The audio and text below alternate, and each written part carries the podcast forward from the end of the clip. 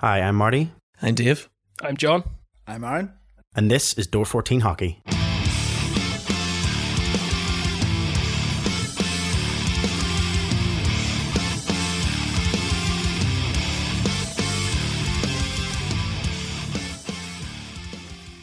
Hello and welcome to another edition of the Door 14 Hockey Podcast. I'm your host Marty alongside Dave. Hello. And John. Hello. No Aaron tonight. He has family commitments, so he is on the uh, healthy scratch register, uh, shall we say? Um, so no no no Aaron tonight. Uh, guys, how you doing? John. Grant, Grant. Oh, uh, Dave. Yeah, where you go. Just breaking the silence. Yeah, no, good, good. Um, another busy week at work. Looking forward to the game on Sunday. Indeed, yeah, we've got a. It's been two weeks since the last home game here um, in Belfast, um, so we have another game coming up this weekend, and I am definitely looking forward to it as well. Uh, John, how are you doing?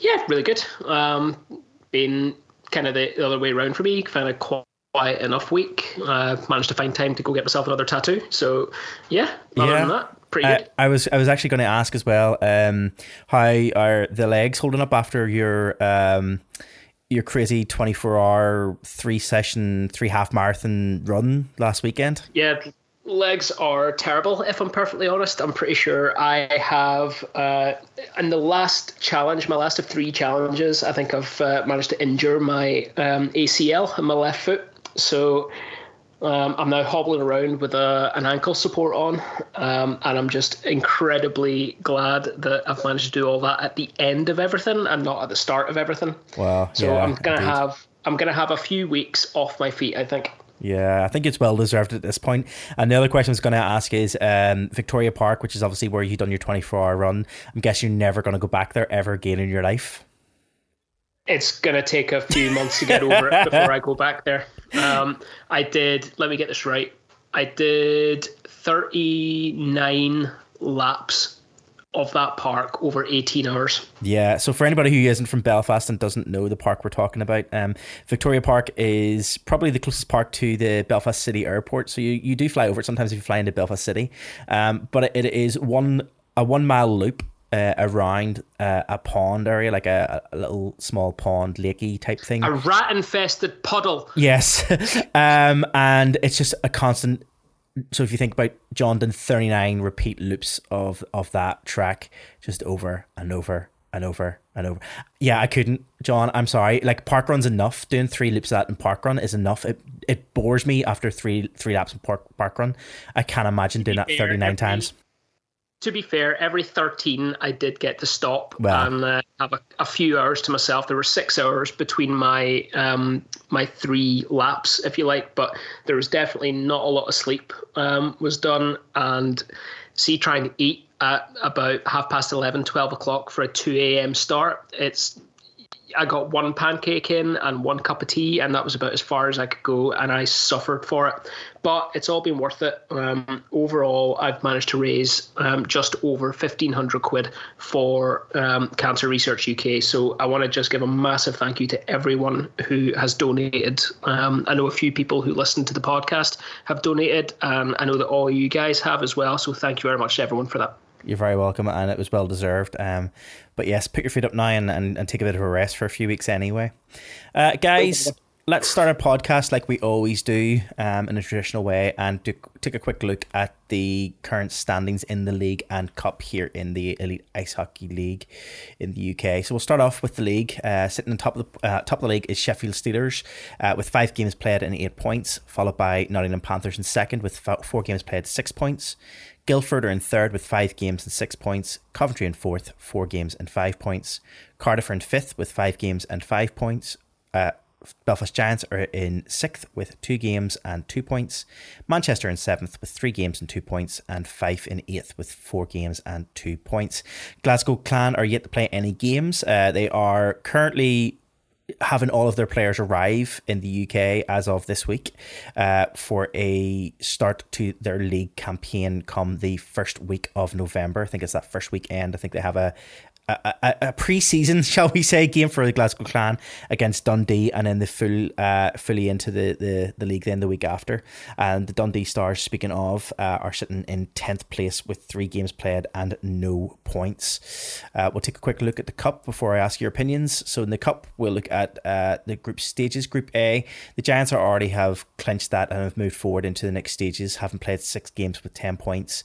Dundee have played five games with six points, and Fife have played five games with one point. So I think it's clear that Giants and Stars will move through from Group A. Group B, Cardiff Devils are sitting on top with four games and six points. Guildford with four games and five points, and Coventry with four games and two points. And in Group C, we have Sheffield Steelers sitting there with three games played and six points. Nottingham with three games played, five points, and Manchester with four games played and zero points. Um, John, let's start with you. Um, we're now two, three weeks into the league. Um, again, still early days. You know, max highest games played so far have been five games in the league. Um, let's get your opinions. Where how do you feel we're sitting at the moment? Um, first thing, Giants obviously playing their first league games last weekend past there and didn't get off to a flying start really with a, a loss to Cardiff. Uh, one one goal game, really. Uh, 3 2, I think it ended. Um, but not great to, to start your what is technically a, a title defence with a loss. Um, and we know that Cardiff are going to be one of those teams that are right up there. That's They're one of the main uh, competing teams. But we managed to bounce back and we got a, a good win uh, in Coventry and a bit of a barnstormer um, by all accounts. And really, really good to, to see them bounce back after a, a loss and get the win on the road. Um, Sheffield, though, are looking like the, the team to beat. Um, again, it's it is still early doors. It's it's difficult to read anything really with sort of five, four and five games played by most teams. Um, the only thing that you can really say is that even with Dundee having not picked up any points yet, um, three games and no points, the Flyers are probably still going to struggle long term. They're two points that they've picked up so far, and we're going to talk about it during period one. Um, an 8 0 trouncing of the Storm in the, their home leg of a home away against the Storm. That's not going to continue happening. That's a bad road game by the Storm, an exceptionally poor road game by the Storm, and I can't see Fife getting too many favours from the other teams in the league. And then, interestingly, it's weird to see that somehow Glasgow a team who have yet to set foot on the ice, even in training, are somehow above the Dundee Stars. So clearly, their win percentage is still higher than the Stars, who are three, like zero and three, um, which is just a, a, really weird way to look at the table just now. Um, but I suppose it's just the way the algorithm works. And the cup, the cup's the cup. I'm never going to be positive about the cup until we get to the knockout stages, so I'll leave it until then to talk about it. That's fair enough. Yeah, uh, Dave, your thoughts? Um, yeah, yeah. So um, I took the two games that the Giants had both away as positives. We, we had all called that loss in Cardiff long before the Giants had even touched the ice. And um, we had talked about it ourselves, and we just didn't feel that it was possible to come off the games. And this is no offence to the, the Scottish teams at all, um, but Cardiff is another level. Um, and I think it was a bit of a, a, stretch to say that the Giants could have came off those games in Dundee and Fife and be able to make that uh, transition to play um, the Devils. Um, and for all the night, one goal game, um, I think the Giants done were done really well. Um, I'm watching the the game back. Um, I think that they did put uh, everything they had on on the line. Um, shame for a loss happens. Sport. These things these things happen. Um, but then to bounce back the next night, put that behind them, get the win in uh, Coventry in that uh, rink where it is not easy to play. Um, the fans are right on top of you the entire game. So um, yeah, I have take the positives when you get them. Uh, I think the two games uh, looked really well. Um, and then into the cup, Giants clinching that uh, uh, place in the quarterfinals is, you know, look from the matches we had at the start, looked like it was going to happen. Uh, just glad to get that put into the bag, and then you can move forward. Um, it was, uh, it is what it is, and we just see how we go forward. Yeah, agreed. Um, I think you know you kind of were, were right right on uh, with what you said. I kind of agree with you completely about the Cardiff game. Um, you know, watching it back and and seeing you know the bits and pieces that I've I've watched. You know, watching it back. You know, you're right. It was it wasn't that it was a bad performance at all anyway and we did discuss it as you said prior to the game we said that this would probably be the first proper again as you say no offense to the scottish teams but the first proper uh, test for, for the giants against a you know a, a, normal competitive Cardiff team. You know, that's the team where always every year we're looking to kind of beat. Um, so that was our first face to face with the, with with it with the team that's on pretty much the same level as ourselves. And I guess that was the first test. And um, unfortunately, Cardiff were the ones who who took the first win in our in the first you know the first game against each other.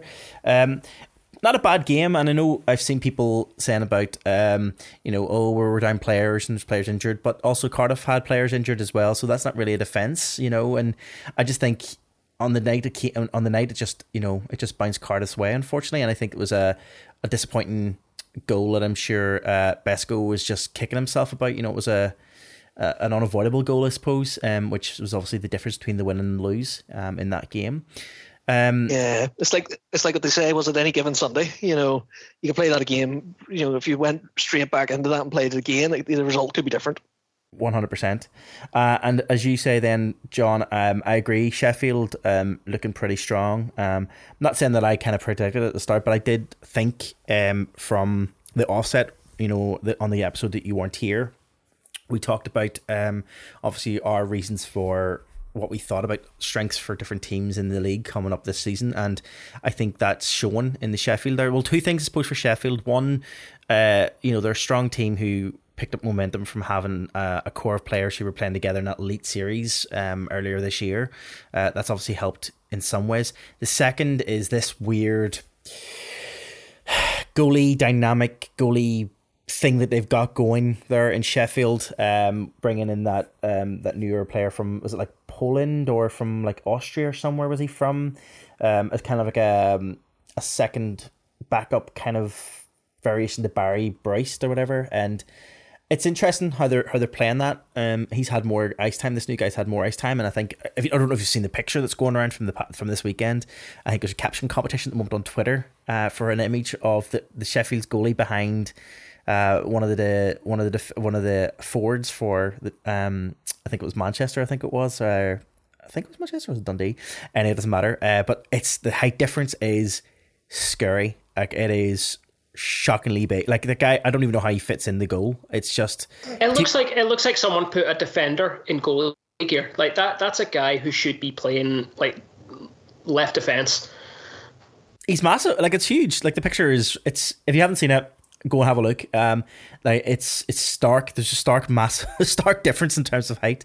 Um, but yeah, Sheffield have something something going there for them. Um, in terms of you know obviously the league. Um, you know they're they're they started well and they're they're going strong.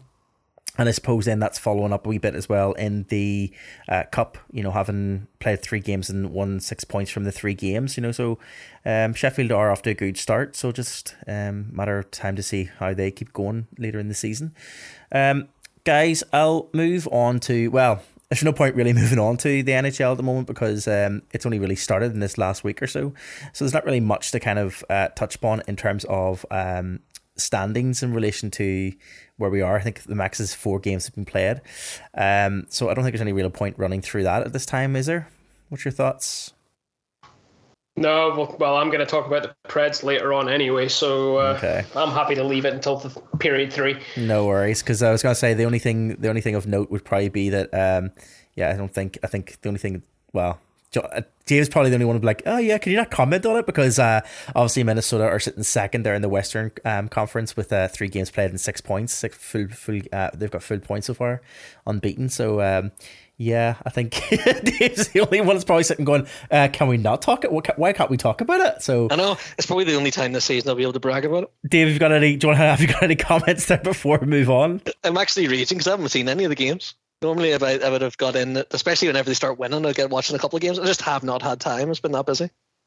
Um, and I guess also Aaron's not on the podcast, so he can't um, he he can't comment either because obviously Philadelphia, although they have um, had an overtime loss, but uh, they are sitting with three games and five points. They're sitting second in the Metropolitan um, division. So um, yeah, so with that, we'll I think we'll just move swiftly on. Um, guys, have you got any more anything else before we move on to our period one? No. No. Great. Well, with that, then we'll move straight on to our period one of hockey.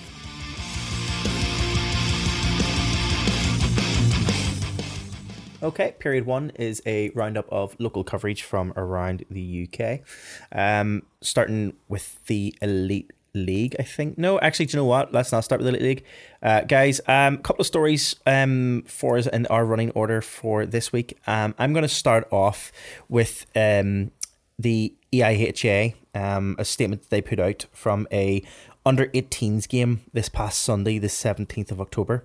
Um, if you aren't aware of it, there was an incident that occurred during an under 18s game um, this past Sunday.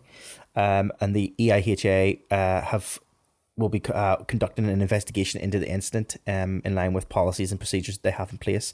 The incident did involve individuals under the age of 18. Uh, therefore, the, the details of those involved will not be shared across social media for safeguarding purposes, obviously under 18.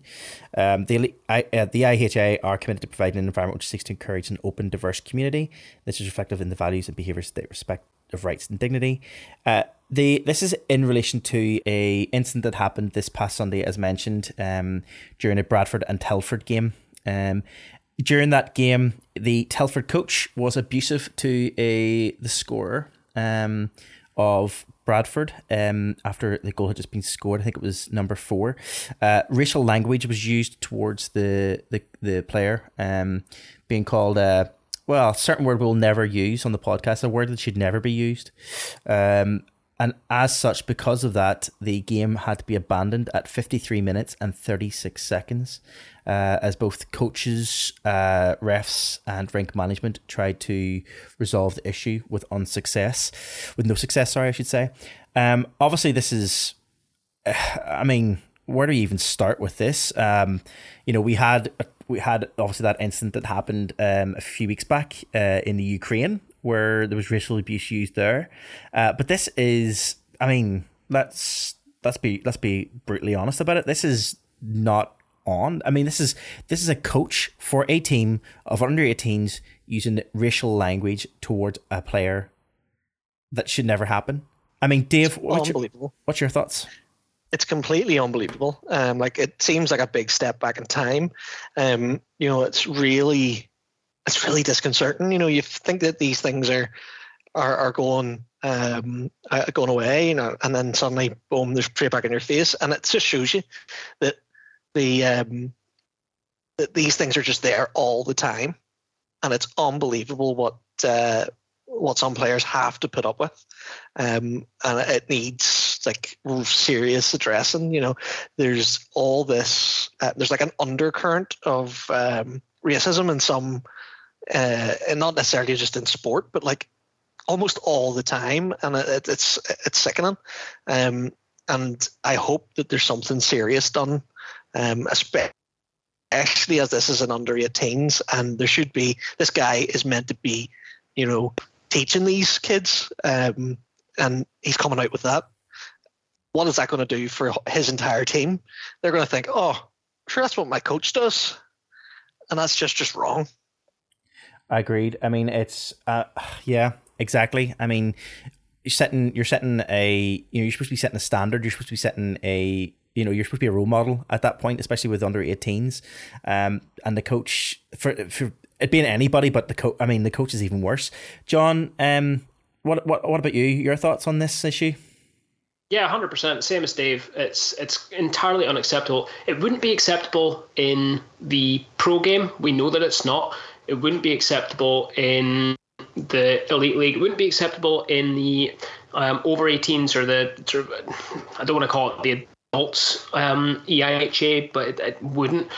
It's wholly unacceptable in the under 18s and the youth game uh, for all the reasons that Dave said, because this is setting a legacy that these kids are going to then move forward with the problem is that you're going to have kids who are um, who look at these coaches and hold them up as the person they want to emulate for the rest of their life, and no matter what happens here, there will be people and there will be players on these teams who will back these people to the hilt, no matter what outrage there is online or in person or whatever. And this one example could set someone down the wrong way and put everything back by 10 years uh, for those people. Uh, and it's it's wholly unacceptable. And there absolutely has to be huge repercussions for this individual. Agreed. Um, we'll keep an eye on that story. Obviously, uh, the EIHA will be investigating and obviously will be looking to, um, you know, probably release something further for more information um, as the investigation continues. Um, so we'll keep an eye on that and we'll give an update in our next podcast um, as to how that came out. Um, John, I think we'll move on to your story next, if that's okay. Yeah, sure. Um, so this was just a, a, really quick one, just to mention. So we're moving back to the Elite League, and uh, the Flyers. We've been keeping an eye on them. Obviously, I've got history. Everyone knows by this point I have history with Fife, and uh, they've had a tight run. They last weekend there uh, didn't start very well for them. They had a, five 0 away trouncing by Manchester Storm, um, and for the first time this season, quite a large number of Fife fans travelled to watch that game. And supposedly, following the game, uh, a few fans got in the face of players and coaching staff, um, basically voicing their opinion uh, in what I'm sure was a very level headed, Kirkcaldy way. and basically saying, sorry, choking, a Fifer criticising Fifers, that's what happens. Um, yeah, so this then resulted, or I don't want to say this resulted. Um, the following night, the Flyers skated out in Kirkcaldy against the Storm and hammered them 8 0. Shane Owen getting his first shutout of the season um, and multiple two goal scorers across the game. Just exactly what the Flyers fans have been asking for is a 60 minute game. Now, admittedly, um, from reports, and there has been an apology put out by um, the Storm coaching staff that that was wholly unacceptable and that uh, Ryan Finnerty will not be standing for that sort of road game again. Um, but the more interesting response to all of this is that the, the Fife Flyers official supporters club has put out uh, an official statement uh, regarding the conduct of some members, potential members, and travelling fans. Um, and basically, there will be bans, uh, is what they're saying, for anyone who's proven to have taken part in this. Now, the reason I bring this up is um, actually because as things are kind of going on social media, the official supporters club of the Fife Flyers has started blocking people who have criticised their decision online rather than back up their decision. They've started blocking people.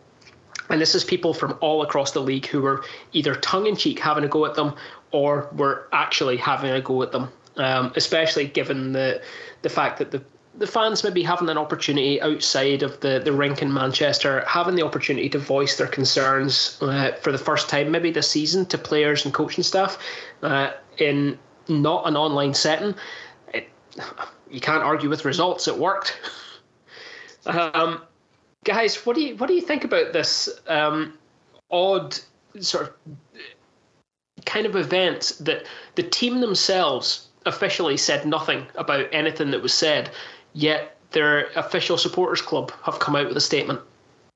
Uh, yeah, I guess um, it's interesting that yeah the, the, the official fan club were the ones who decided to come out and and make a statement. Um, I don't know. I mean, I suppose are they they're they're they're the official supporters club, I suppose. So in some ways, is it the, is it the team addressing it with?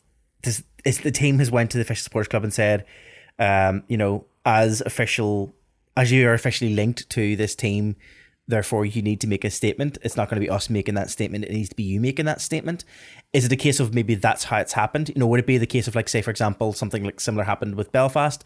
Would they expect the official supporters club to make a make the statement because it was a something that was run by them it was created by them and they're using the belfast name? So is it the same here? They're using the fife name and it's kind of like you know you need to you need to make this right. You need to make this statement. I, I don't know. Um, that's the only thing I could think it is. Dave? It's a bit Yeah, so it's, it's definitely a weird one. I, I have to agree with you. You can't argue with the results. Um, you know, you get sometimes that's what happens in the locker room. You know, that's what the, the owners and, ma- and managers and coaches and all. It's probably the exact same thing, maybe just a little bit less colourful. Um, but you never know. But you know, the thing that I I take away from it is it must be just something that happens whenever you're linked to Fife. Sure, we still can't speak to their webcast provider. That's true. We've been blocked for Oh, how many yeah. years now? Many years. Many, many, many Um, years.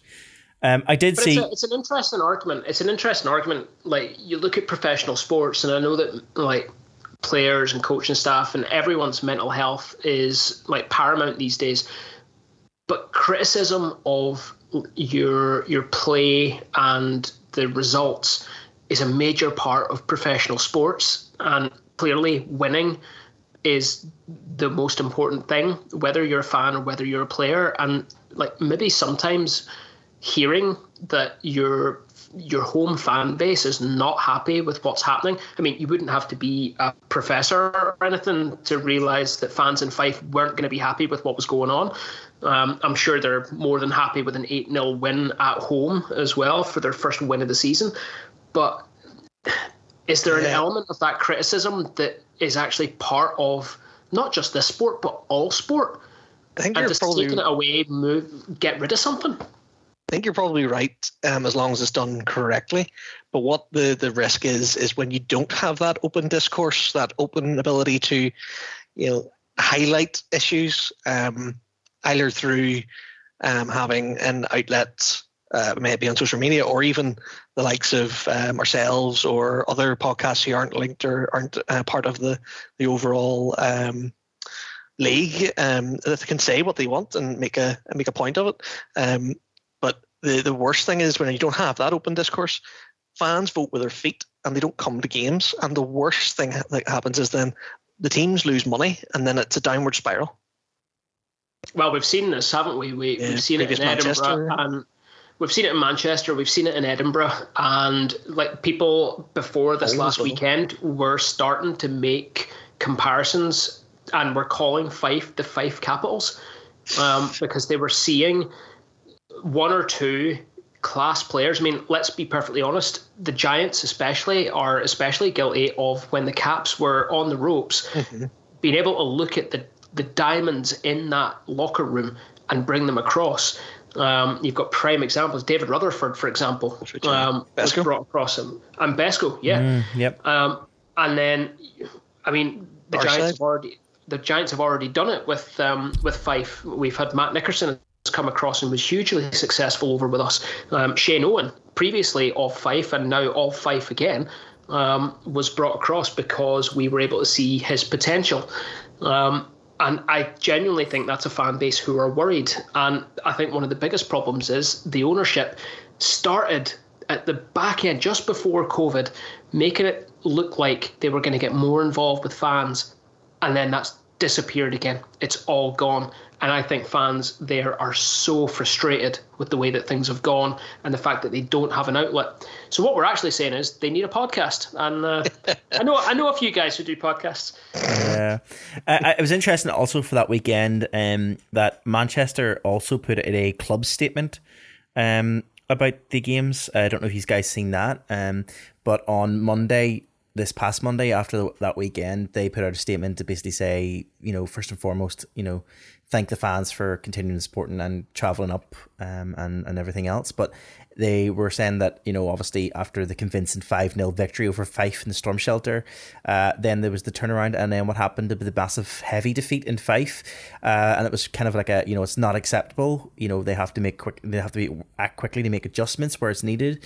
You know um, they need to be make sure that they're competitive every single night of the week you know Uh, it was interesting that they came out and you know obviously Ryan Finnerty also made a comment you know put out an official statement as well as part of that you know. So it was interesting that it was like obviously you know you kind of got almost like hand and like vice versa where this the club have come out Manchester have come out and said we hold our hands up. We're listening to what you guys are saying and we can clearly he- we can clearly hear what you're telling us that you're frustrated and annoyed but we're also frustrated and annoyed with what's going on and we will act on it so that is And look, yeah, again, yeah, again, you can't argue with results. The Manchester Storm are currently, right at this minute, are playing the Dundee Stars, and at the end of the first period, the score is 4 0 Storm.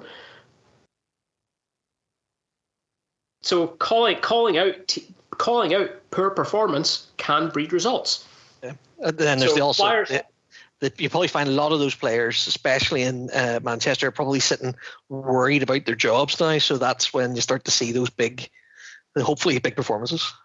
Mate, to be fair, if any locker room should be looking at their contracts like toilet paper, it's the ones in Fife. I've never heard that saying before. well, it's a it's a new it's coined. Door fourteen said it first. Elite league contracts are as useful as to- actually they're probably less useful than toilet paper, but they're probably more useful as toilet paper than they are as professional contracts. uh, good. Okay. Let's move on. Uh, Dave, we're going to move to you. You've got the last story of this period. Yes, so mine has. Uh, well, I suppose it's maybe I was going to say it's not all doom and gloom, but I suppose there is other players, other teams involved, so it's not good for everybody. But we're following up on a story which we have started to do recently, which is amazing. Um, and this one here, we're following up on the Leeds Knights on their opening weekend um, with back-to-back wins in front of a record crowd, um, 1,100 fans, and it was a against the Bracknell Bees and the Phantoms. I think. Let me just double check. The Phantoms, yeah. Look at me remembering what I actually put in my run order. Uh, five, a five-two against the Bees and a five-three against the Phantoms. Um, what an opening weekend for a new team, new coach, um, new new owners, the whole shebang. Um, to to step in and get those big big wins against really well established teams. Um, obviously, Bracknell Bees we have a, an awful lot of history with, and uh, the Phantoms is where we got peaks from back in the day, uh, Creve Peacock. So, you know, the, a lot of history there. Um, but getting, getting away the wins and getting their record crowds in their first week, uh, first weekend uh, in the NIHL. Yeah, I mean, one of the big things that stands out for me, um, and we talked about this as well. There's a couple of there's a couple of really interesting names, um, obviously playing there um, for Leeds, um, that we know, you know, that we know, you know, quite familiar names like Sam Gospel, um, and also uh, Brandon Whistle. Um, and I know we've hmm. had jokes in the past about Brandon Whistle, but he has, you know, in this past Looks like year, a machine now. Yeah, and this past year he has really stepped up and really developed. I think as as a young player. I mean, he was in the scoring sheet. I think twice that week over the weekend as well for for them. Um, one of those games was a you know, took them from a tie game into um, taking the lead. So I mean, he's he's he's doing well, um, playing for Leeds there. Um, so I just th- thought I would mention that too, um, because I've seen his name was mentioned a couple of times in that article. Uh, John, what are your thoughts? Yeah, um, anytime you see, I suppose what really is a rebranded franchise um, rather than a, an entirely new franchise. Um, it's good to see them get off to that winning start because that's what can really draw crowds in and that's what can make a successful franchise. Um, and any any increase in the number of teams and the number of viable and successful teams that we've got in the country, then all the better. And to be honest, when it comes to youth development, the more of them in England, the better because they seem to be the only country really interested in developing uh, young players right now. Yeah, I have to agree with you, John. There, um, but yeah, just I thought we would uh, follow up on uh, a story which we covered. I think maybe the tail end of is it was two or three podcasts ago. Yeah, um, but, but, yeah, so I think that's uh, everything on that one. Great. Thank you, Dave. Um, that takes that's the last of our stories for this period. But what what we'll do is we'll we'll quickly switch over to our penalty box segment for period one. Our penalty box segment we moved it to the end of each period, um, and it'll focus on penalties from each of the leagues, both obviously Period one, we'll look at Elite League and any other UK leagues. Um, these are just stories of note of players who, with suspensions or major incidents within the game that uh, have struck our attention and that we want to discuss. Uh, we have two uh, stories in the penalty box segment um, for this week. One of them uh, is a bit is a bit slightly older. It's dated from obviously the second weekend of play um, in the Elite League, so it was just over two weeks ago now. Uh, and the second one then is more recent as of this past weekend.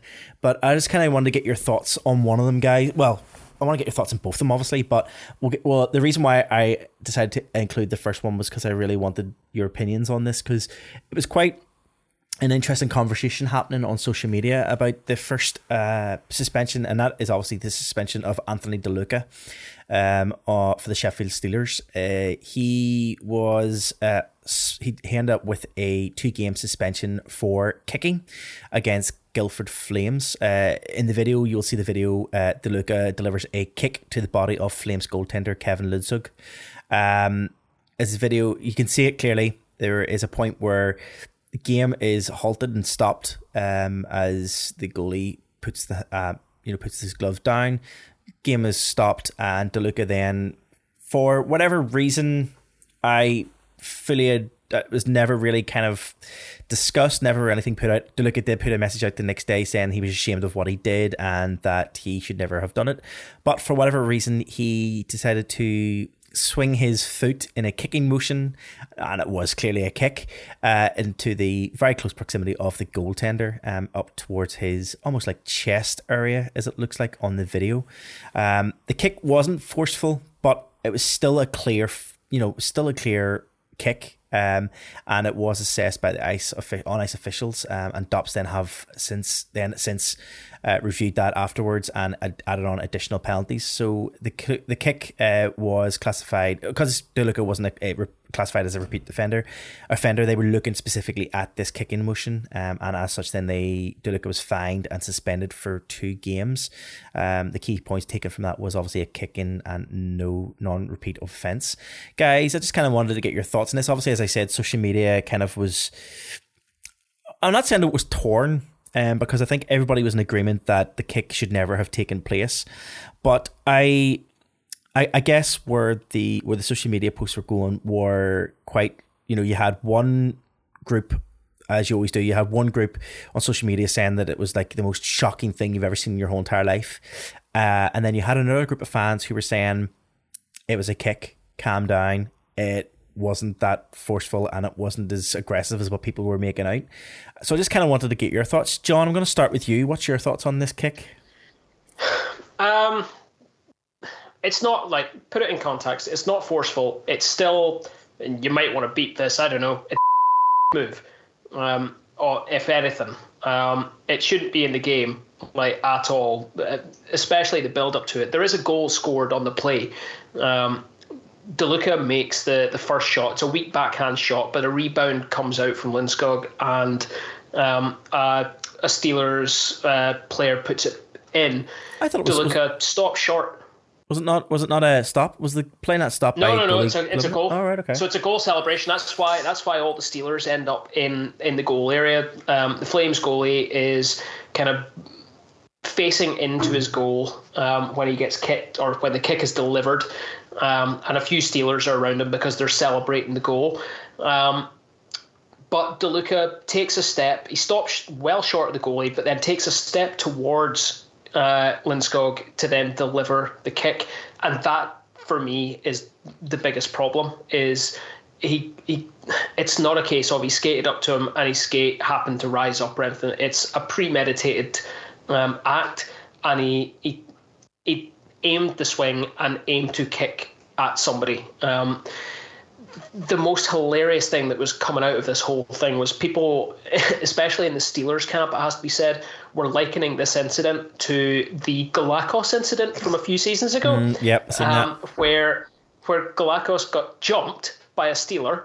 Um, was it? It was Fretter, wasn't it? Colton Fretter. Yep. And he Galakos shifted his leg out and in a motion that was designed to push himself away from the, the Steelers player who was jumping him, not a kick. And people were racing to the defense of DeLuca based on the, the judgment that the Elite League uh, put out at that point about that one, which was the, the whole disaster. This was a, a deadly kick that could have cut this guy in half.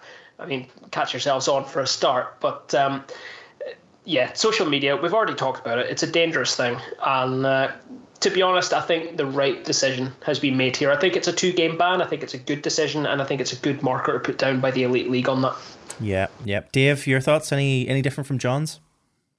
Um, where do you start? Um, first of all, it's it's against the netminder. If it had been against a, uh, a defenseman or anything else, I would be inclined to agree 100% with John. It's against the netminder. Netminders are off limits. That is just the law. You know, that's the code. Um, and the to me, that should have been put down. Uh, they should have used that and made it a bit more of a statement. But where on earth was was the why was this guy not leaving the rink with like black eyes and stuff? Like, yes, yes, that hundred percent. There are sixteen Flames players on that bench. That should have been a bench clearance. Hundred percent. Mm, yeah, that I'm a bit old school. Maybe I'm not. I actually don't like really like fights in the game. But when you're someone messes with your netminder, that's sort of what the fighting is almost about. You know, especially if that guy isn't kicked out of the game um, or if something's missed. Um, I do think personally that we should have heard, seen more. Obviously, we didn't, but um, I do think two games fair enough. We can, you know, our DOPS is, you know, it's they could have tried to give him one, um, so they give him two. It's more than what they normally hand out. Um, would I have been disappointed or find it weird if they had given him um, three or four? No, I think that would have been more more reasonable. Um, but two is what it is. You know, he's getting two games. The normally our league it's a it's a one game ban they hand out for anything, um, but it's uh, you know if it happens again, and if he does something again, hopefully they will use this repeat offender rule and you know make a statement of it. Yeah, agreed. Um, uh, it's it's an interesting um in terms of you know what you guys were saying, you know, that it is a repeat offender thing, and it will be interesting to see what happens. Obviously, hopefully, it'll, it won't happen again, and he has learned from it. But um, yeah, I, I think it was as I said, it was kind of when it happened. I, I did see quite a, a few mixed reactions, as you say. I seen the the extreme John of like you know, it was you know this guy could be cut in half to the other extreme of like you know oh, it was tap it was a tap you know whatever it, it, I think you're right. It's been handled correctly. I think it got the right level of ban, um, and I think actually Dops got it right for a change. Um, speaking of Dops, the other story that I've put in here is um, it's more of a question around what your guys' thoughts are on how Dops are handling some. Well, it's a rule that Dops have put in without a lot of clarity rather than the actual penalty itself, and I'll explain what I mean. Um, this past week, Dundee Stars Cal Haas was fined for the um, game misconduct aggressor penalty uh, at 33 minutes and 5 seconds during the game against Guildford. Um, the incident uh, was added to his record for the remainder of 2021 2020 season, and it would be classified as a repeat offender uh, if it happens again. I guess the reason why I'm bringing this up and the question I'm asking is that, and this is something I didn't really understand. Uh, supposedly there was a board meeting held on the 5th of October in which the Premier Sports Elite League teams, the 10 teams in the league, approved a motion granting the Department of Player Safety the ability to issue fines to players without suspension were deemed necessary. So kind of similar to what they do in the NHL where instead of they get a penalty, they'll just automatically be given a fine. The difference obviously being in that in the NHL when a fine is levied to a player or a team, they're quite transparent about what, how much that fine costs or how much that fine is going to be for that player.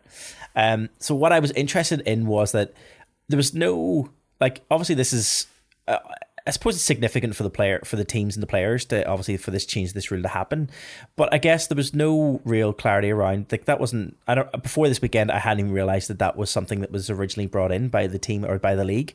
Um, so I suppose my question to you guys was was this something you guys were aware of? Did you know this fine was there was there was a fine like levy almost brought in, and and I suppose I wanted to get your thoughts on how you feel about should the, the league be more transparent, similar to the NHL, about how much that fine costs based on what your penalty is for. John, I'll go with you first. Do you think that the league should be, I suppose, transparent about you know, uh, you know, like example for example, Cal Haas got a fine, a game misconduct fine for an aggressor penalty.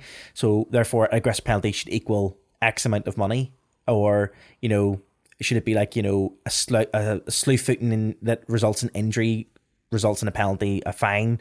You know, that will be a different penalty uh, or a different cost. What's your thoughts on that?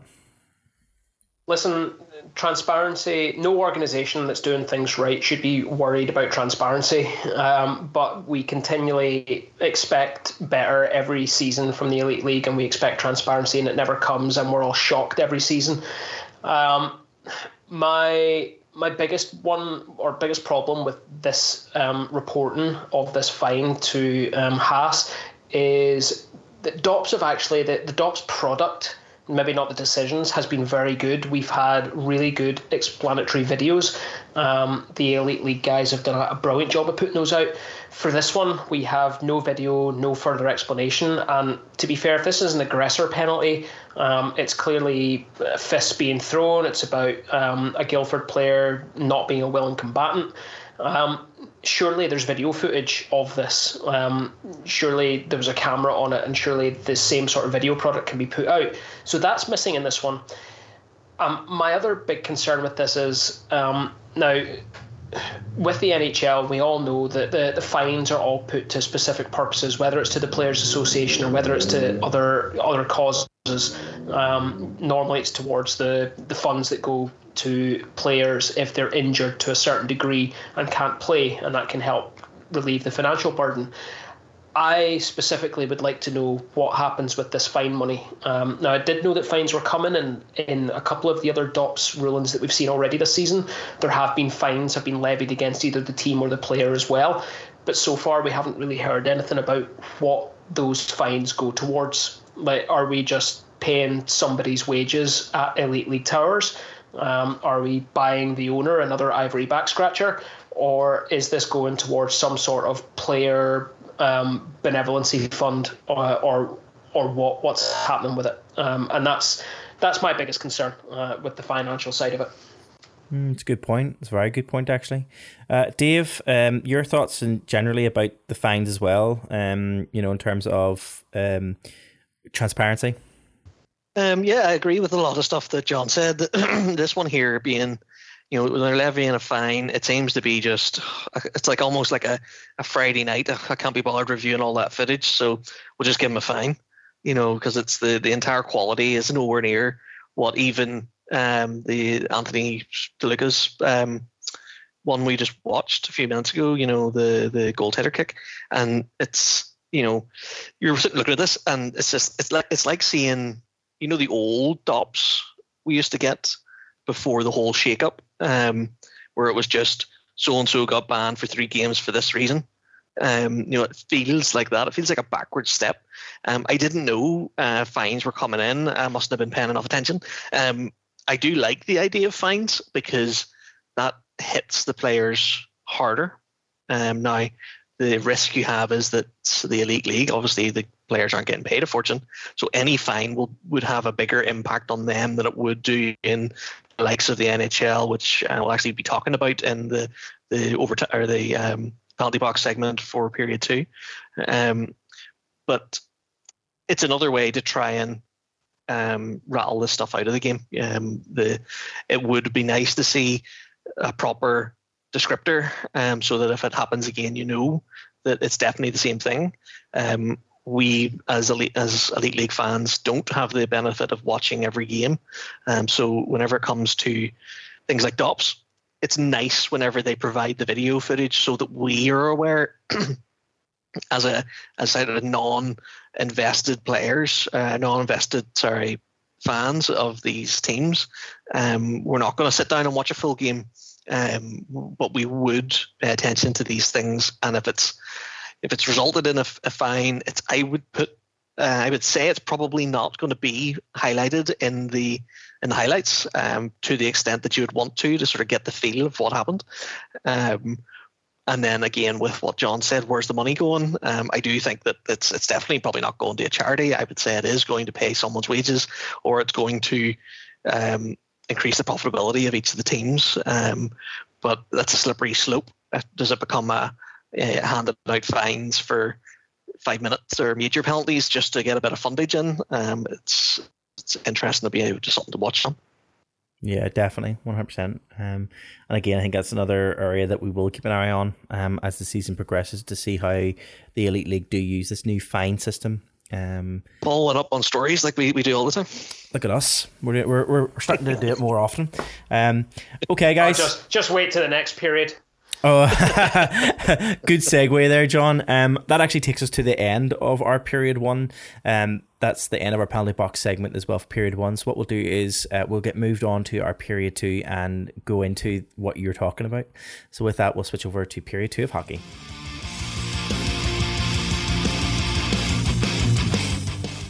Hello and uh, welcome to period two of hockey, where we just talk about uh, Vander Kane. Um, the, welcome to the Vander Kane show. Um, um, I couldn't think of it. There's, by the way, there's actually nothing happened in hockey in history, so we'll say it again. Um, last podcast we talked about Evander Kane, so this podcast we're going to talk about Evander Kane. yeah, um, Evander Kane. Last episode we did talk about the the elite league, where obviously a number of different things have happened with Evander Kane this year. If you haven't heard the podcast or you missed the podcast in previous weeks or you haven't been up to date with Evander Kane's uh, um, current run of form, we had the shenanigans. Uh, shenanigans of being investigated by the league for supposed um, alleged, shall we say, um, fixing of games for betting purposes, which came to nothing. Then we had the um, allegations from his estranged wife of uh, domestic violence and domestic abuse. Um, again, that is hasn't went any further either. Um, that's currently sitting separate. And as of last week, we talked about the during the training camp reports came in that Kane was being investigated by the league for using a fake vaccination card, stating that he had been vaccinated for COVID nineteen, and there actually Did was a you fake. See some of the memes. Uh, Did you see some of the memes? It's ridiculous, guys. I mean, he has been now suspended for 21 games uh, until November 30th for violating the NHL's COVID 19 protocol because it was found that he was indeed faking a vaccination card. Um, I mean, my my favorite my favorite meme that came out of it was um, someone put a, a post of uh, a photo of Kane handing over uh, like an Arby's receipt, and on the back of it it said, "I has had COVID vaccine." oh, it's I've seen a couple of different ones, um, uh, and it's just, I mean, you, you know, like he put out an apology, he put out a statement, Kim put out a statement saying, I would like to apologize to my teammates, San Jose Sharks organization, and all the Sharks fans for violating the NHL COVID protocols. Uh, in the statement, he went on to say, I made a mistake, one I sincerely regret and take responsibility for. During my suspension, I will continue to participate in counseling to help me make better decisions in my future. When my suspension is over, I plan to return to the ice with great effort, determination, and the love of the game of hockey. I mean, Okay. Well, my, my biggest problem with this is they, they haven't specifically said that his ban is for the use of a fake vaccine card because, and this is the clincher, yeah. if it was, it's illegal in the US and Canada to fake a vaccine card. So not only if um, they've banned him for that, they would be implicating him in a criminal act and he would go to jail, son. Yeah, I mean, he has done nothing for himself this last few weeks. I mean, absolutely nothing for himself. I mean, there was because I mean, was it uh, the league came out and said this week that they are? I think there's only four players in total across the league who haven't had their COVID vaccines, um, yeah. for various reasons or whatever, and they didn't state whether or not that those players would be getting their COVID vaccines or not. But I mean. Yeah, I mean, that's I don't know. I I, I just uh, like he's a piece of work, like, isn't he? It's it's just an interesting, uh, you know, spot to get himself in again. I mean, you know, when it, I mean, obviously there's all these other things that are being investigated, and you know, I think obviously he was like, you know, that's not drama enough. Let's let's throw in an extra thing. I suppose the question is, you know, wonder why he decided there was a point where it was just that he decided that you know he didn't want that his morals meant that he didn't want to be you know vaccinated. Was he an anti-vaxxer that didn't want to be vaccinated? Therefore, he just kind of made up the fact that he had been, so got a fake vaccination card for it. I, I don't know, um, but I mean, I think we're giving him too much credit for forethought here. um, but yeah, so there you go, Dave. There's Vander Kane again uh, for this period of hockey for you. I, I don't come even back. Come back next week for the next chapter it's like I feel like wrapping up the period and moving on to period three, but I just can't get over like it's. Uh, it was becoming a bit of a joke. We were sitting chatting about it in our own uh, WhatsApp group about what's he going to do next, and then suddenly, bang, in the news. Yeah, actually, do you know what? Whenever um, because we had been joking around about it, and um, I spotted it, and I messaged you guys, and I was like uh, is he doing this on purpose just to be added to our running order? Uh, it's just it's it's it's humor. It's just comical now. Um, I, I think I now expect just every week when I'm when I'm doing my homework for, for the podcast for the running order, I just expect to see Evander's name and be like, oh, there we go, easy easy pickings. Here's a question for you guys. So there, I've watched a I've I've, I've watched a few things on YouTube and whatnot for different uh, hockey related shows. Um, every single one of them have said the same thing: is that uh, during this process, that the, the Sharks aren't going to stand by him, um, and they're going to look to ship him off because he's just made so much bad press. Um, if he went up and uh, was available for uh, trade, would you even think about it? Franchise suicide bringing a guy like that in. Absolute franchise suicide. I guess. You, yeah, I, I, my thoughts are, I mean, I, I originally I think I said this I think I, I mentioned this in one of the previous podcasts about you know the fact that he there's been so many things now that uh, I guess the you know the Sharks need to kind of decide you know when is it the point where he is bringing our club and the name of our club into disrepute? And when is there a point where it comes where we decide he is doing no favors for himself and actually he's a risk of a player that we've brought in and therefore we need to start thinking seriously about whether or not we continue having a connection with Evander Kane um, I guess parts of it were just like they maybe they felt part of it was that they obviously maybe felt obligated that they need to stand by him for a certain length of time. But I think it's only it's only going to be a short amount of time uh, before they decide. Uh, you know, before we see the headline, you know, San Jose Sharks part ways with Evander Kane. You know, we wish him best in all his future endeavors. You know, I think that's going to come yeah. soon. Which team picks him I would up? Take him, I would take him for a draft pick. I, I, don't know. I, I mean, He's good for twenty goals a season, like. But do you risk it? I mean, you know, does he? Do you bring? I have no idea. Again, it's a name. It's a name of a player. You're like, do you want to bring that that player? You know, and risk future, just stupid decisions being see, made. And see if it was me. See if it was me, if it was my team, I'd rather they sign Harry Kane, not Evander Kane. uh, I'm going to pretend I know who that is. yeah, yeah, yeah, uh, yeah, great, yeah. yeah, Harry Kane. English football. Oh, okay. Yep. Sorry. Um, I didn't know that. Okay, thank you. if he did a, a Theo Fleury and turned his life around, um, would you take him in the Giants? uh, yeah, take him to. will we see him in the elite? Will we see him in the elite league? Uh, maybe. yeah, maybe.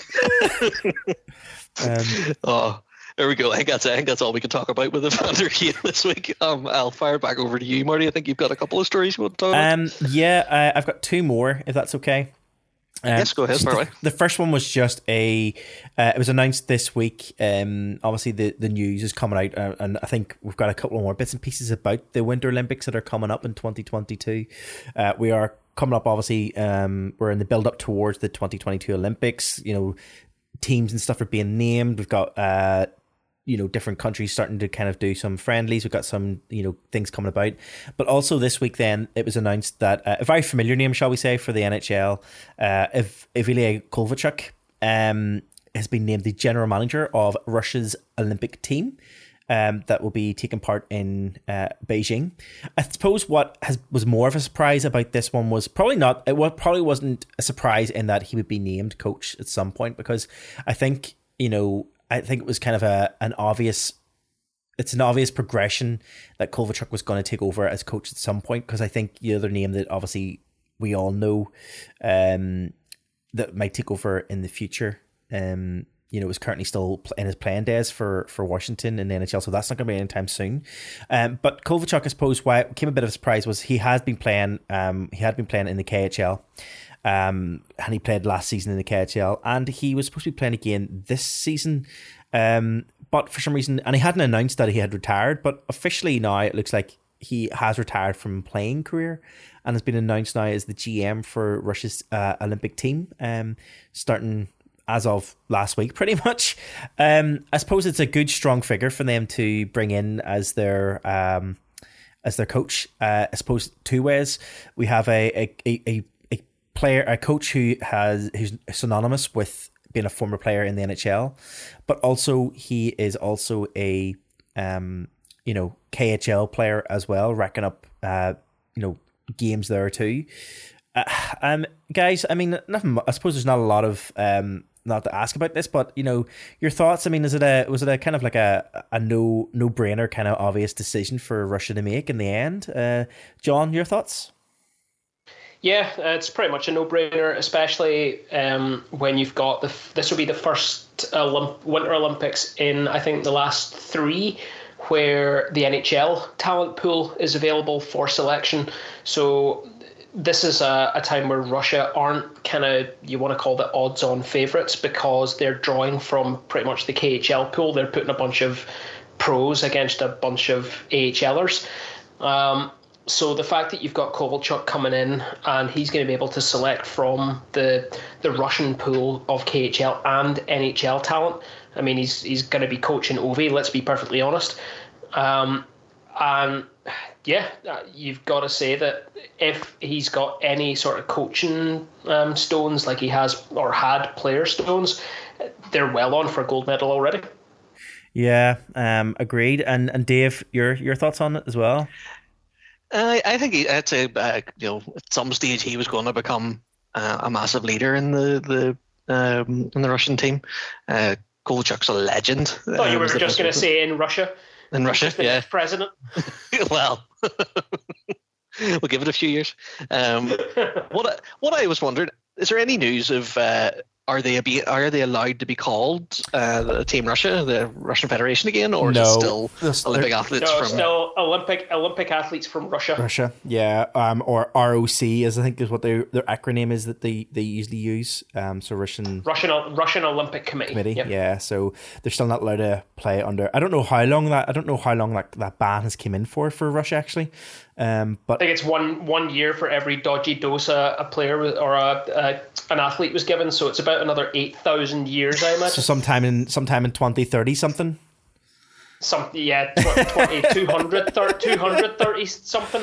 Yeah, I don't know when when that comes into effect. Um, uh, yeah. Um. I, I- so I guess I suppose in some ways they're obviously not able to play under their their their own country's flag, but um, yeah, I don't think it'll stop them from from wanting to try and compete and try and press. yeah, You know, press the reason I was saying is that because it's it's happened so much now, it's sort of lost its shock. It's like that's just what they're called now. Yeah.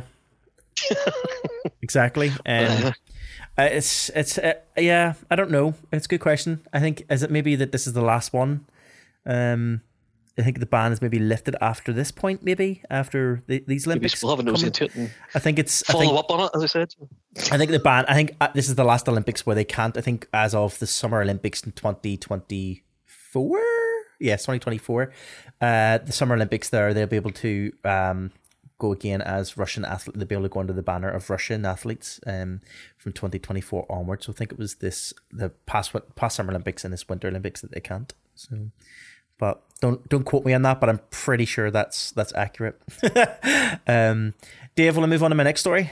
Yes, go ahead with your next one. Uh, so this is my last story for for this period. Um, so this is the uh, this obviously came up uh, this week um, in that the first ever female official um, in the AHL um, was um, played her game her first game um, this past played played her first officiated her first game this past weekend. Um, Katie Guay uh, became the first woman woman to officiate an American Hockey League game uh, when she took the ice and dropped the puck between Wilkes-Barre Scranton Penguins and the Lehigh Valley Phantoms. Um, so she is the first one. Um, very historic night, I suppose, for the AHL, in that they had a, as I say, for the first time, women, a woman um, refing the game. Uh, I believe there was also a lady uh, linesman on at the same time as well. And I think the idea is they were trying to move. I was reading a, an article that was stating that the AHL were trying to move to a game where they would have an all female um, refing and lines um, officiating team, should I say, um, on the ice. They're also it was interesting also to read that um, they've also tipped um, the same ref, Kitty Guay, as the potentially being going to be the first female to officiate or ref in the NHL as well. Um, now there's no no hundred percent proof saying that that's going to happen at any point, but um, she has got history, um, being obviously the first woman also to officiate in a men's uh, NWCA Division One game as well. Um, she also was officiating um, the 2018 Pyong Olympics as well. So she has got history. So that's why I think they're, if you were putting a bet on, uh, I would say that you will probably be right if you thought that she might be the first female to uh, ref a NHL game. So it will be interesting to see if that does happen. The NHL do have 10 women officiating, seven referees, and three lines women. Uh, so this season, um, but she is the first one um, to do so. And Kelly Cooke uh, is scheduled then to take the ice then this coming Sunday as the second female ref in AHL history. Um, I just thought it was a great story um, to add in. Um, don't really, guys, any thoughts on that? Fantastic, John. Yeah, just great to see. Um, hockey is for everyone, and that's on the ice, um, whether it's playing or whether it's officiating. That makes absolutely no difference. So it's great to see. Yeah. Um. So it'll be interesting to see if she does um have that step up, um, makes it step up. If not this year, then maybe next year to the NHL um as the first female official for the NHL. So we'll wait and see, I suppose. Dave, that's me for this period. Happy days. Um, John, I think you've you have a couple of stories that lead straight on from there. Yeah, so straight on from there, the last, um, yeah, again, doing another follow up, guys. Um, the last podcast, we spoke about um, the Team GB women were up for Olympic qualification, uh, taking part in their group in Nottingham. Um, unfortunately, they weren't just able to get across the line, uh, although they did beat South Korea in their final game. Uh, it is the Korean, Koreans, sorry, who will step forward into final qualifications but it's just a case of almost but not quite. Uh, and next time we'll probably get them across the line. So, uh, regardless of that, massive congratulations to uh, the Team GB women. Uh, they played an absolutely fantastic tournament. Um, and actually, I, I did watch. Um, a couple of the games I wasn't able to watch the the last game against South Korea, um, but the, the games on Free Sports were absolutely fantastic. Um, and it looked like they had some brilliant support numbers down there as well. Um, so it's great to see the crowds going down for the, the women's game as well. Guys, what's your thoughts? Um, yeah, I agree. I mean, it was. Um, I, I watched the final the final game. Um, this game in particular, the South Korea game as well. I watched it, um, and yeah, very disappointing. Uh, very disappointing. Uh, I think it was obviously that middle game that they had, or the second game I think that they had against, uh, if I remember correctly, was it Slovakia or Slovenia? Slovenia. Sorry, um, you know they were beaten obviously by Slovenia, and I think that obviously that was the uh, I think that was obviously the tipping game that obviously um, resulted in them losing out in the qualification. Uh, just a pity, um, because it would have been great to see um, the GB women uh, moving on to those qualifications, the final qualifications for the Winter Olympics. But um, it is what it is, and hopefully um, bounce back, pick up um, something in the future, and and hopefully it's not the last time they kind of get to the stage that they got to. And yeah, yep. Dave. Yeah, um, it's uh, it's it's heartbreaking. You know, it's the same as whenever we, how many years as we watch GB and still watch GB struggle, but uh, now with them in top flight, it's a wee bit different. But the the it's unbelievable that it's such a knife edge to get through these things. You know, one goal. Um, if they had a draw, uh, at least if they had lost that game in overtime, I think that would have been enough um, to get through. But it, it's un, it's unreal how, how tight it is. Um, you know, you basically have to win every game, um, and uh, you know if it comes down to one goal, it uh, it's heartbreaking. Uh, just before we move on to, to your next story, John, um, just because we're talking about the Olympics there, and I just kind of wanted to kind of just stick with the Olympics for a second. Um, moving away from the women's um, aspect of the Olympics, did anybody else see the story uh, this week about um, the Olympic Committee having serious discussions and thoughts about removing the Chinese men's hockey team from competition? No. No. So no, was, what, what was the reason given? Uh, the reason given, I think, is because so what they were doing was, um, I think they the Chinese men's team were playing as, um, I think they were playing as a, they're playing as a team currently in one of the I think the KHL leagues or something or like one of the Russian leagues at the moment somewhere. Um, as part of like some kind of agreement that was made. Um, now again, this is all. I should probably bring up the story before it being just me trying to kind of remember what I read, but something along the lines of they are obviously playing in this this league against you know maybe you know, semi-professional players and whatever else, and they're being trounced. They're sitting at the bottom of this league and they're being trounced every week. You know, and they're not, they're not. And I suppose what the Olympic Committee are saying is that, you know, could can they really put uh, a, a Chinese team into the Winter Olympics in ice hockey uh, to be beaten by the likes of like the big like in whatever team that you know whatever they whatever group they're drawn into, you know, is it going to be fair if they're going to be getting trounced eighteen 0 every single game? Whenever you know, should it be consideration for another higher team in terms of standings should be taking their place. Um, but I think there's something about that the Olympic Committee were maybe going to think about a decision being made in the next two weeks, whether or not they decide uh, if they're going to remove the Chinese team or not. I don't know. I'm trying to find. To be honest, my my opinion my opinion swings on whether GB um, make the Olympics or not. If GB, I can't remember if GB are actually going, um, but if GB are there, absolutely. I hope China are in their group. Um, and if GB aren't going, uh, no, it's probably not fair to have them get um, get trounced. So uh, yeah, give it to another team uh, that's just missed out on qualification, and uh, given that way around, I hope it's GB. Yeah, so there's there's the story there. Just um, I did I, did, I was kind of right. So they were considering it because the Chinese men's ice hockey team are currently ranked 32nd in the world um, and obviously they're going to be going up against the likes of the NHL stars and everything else. But they're certain they're, they're currently playing for um in the KHL for um Kunlun Red Star, Beijing based team, and it's the Chinese it's the Chinese men's ice hockey team basically is made up it's it's the Kunlun Red Star, and obviously then they are what is they've only won fourteen games in sixteen matches. Um, um, bottom of that that you know of the league there and everything else. So I think there was the serious consideration discussions being given to it. So it'll be interesting to see. So I'll keep an eye on that story. Maybe that's something that we can bring up in the next episode as well. If it's like if they're going to be making a decision in the next two weeks or so. Look at you setting up follow ups now as well. I know. Um, I just had one other one for this period then um, that Dave tried to poach when he was doing his last minute um, podcast preparation. But this is that um, the absolutely fantastic news that over in uh, North America, the Premier Hockey Federation, which is the, the now renamed top flight of women's hockey, um, have managed to sign an exclusive um, broadcasting deal with ESPN uh, and ESPN Plus. Um, so ESPN Plus will stream 60 regular season PHF games during the 2021-22 campaign, which will include the league's Isobel Cup playoffs and any special events that are scheduled throughout the year. Um, guys, this is absolutely brilliant news. Like this is a, a huge number of games that are going to be on a huge platform like ESPN. Uh, Dave, what do you think? I think it's stellar. Obviously, me trying to steal it, um, and my homework's not done last minute. It's just never put into the runner. yeah, yeah, um, okay, we believe you.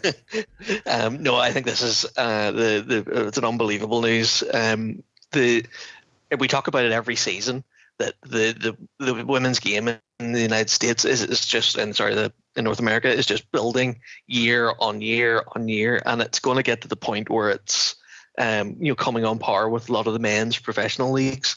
And at, at sometimes, uh, this is, you know, uh, maybe a, my own opinion, but I have to say that some of the women's games are a lot more entertaining. It's a different type of hockey.